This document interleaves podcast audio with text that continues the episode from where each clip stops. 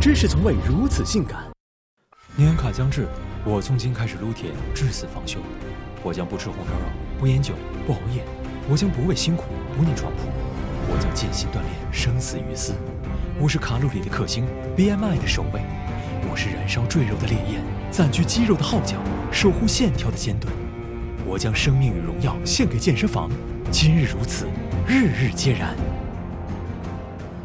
如今健身房放血酬宾，朋友圈晒肉成瘾成了时代主题。人们不是健身积极分子，就是健身发展对象。据统计，二零一六年经常参加健身运动的国人已达四点三四亿。三人行必有健身者，大有全民健身之势。健身热潮来袭，与审美改变有关。过去受传统观念影响，凡是和公狗腰、麒麟臂沾边的，要么是现实中卖力气的伙计，要么就是图画里被钟馗蹂躏的小鬼。而岳飞、关羽这样的武圣，往往都被画得膀大腰圆。直到上世纪八十年代，州长龙哥携一身腱子肉，席卷全国各大录像厅，向国人安利了威武雄壮的肌肉之美。拜伏在这两具行走的荷尔蒙脚下，男同胞们才追求起能当搓衣板的腹肌和 C 罩杯的胸肌，女人也迷上了 S 身马甲线。这些年物质条件跟上之后，更多人向偶像看齐，全心全意为肌肉奋斗终身。再加上大鸡巴不仅美观，还有实用性加成，外貌家世没得改，那就努力拼出好身材，一样能引来良人，幸福美满。此外，人们健身还为求个心里爽，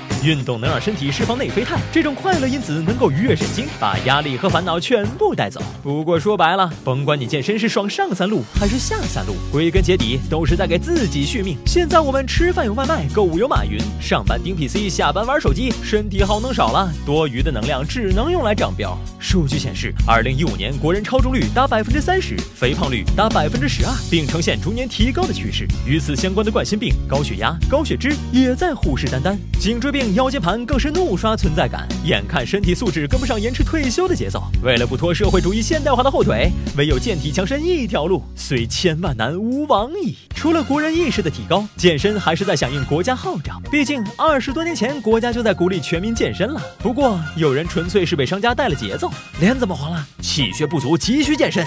怎么又红了？血气方刚不如健身，再加上广告口号高调走起，网络推文暗搓搓转发。不曾健身不足以谈人生，不准备健身等于没规划、没毅力、没情调、没前途。健身成了品质生活的必备要素。无数人懒死床中惊坐起，只是想到健身年卡快过期，十次都没用到，简直心疼。其实啊，想健身的不怕没场子，想偷懒的永远有借口。待众神归位，平心静气，鼓足心劲，后期装备。啊，时间不早了，不如下次。一个胖子哎，压烂你装扮。是个胖子哟，走路地都颤。一个瘦子哎，轻轻被折断。是个瘦子哟。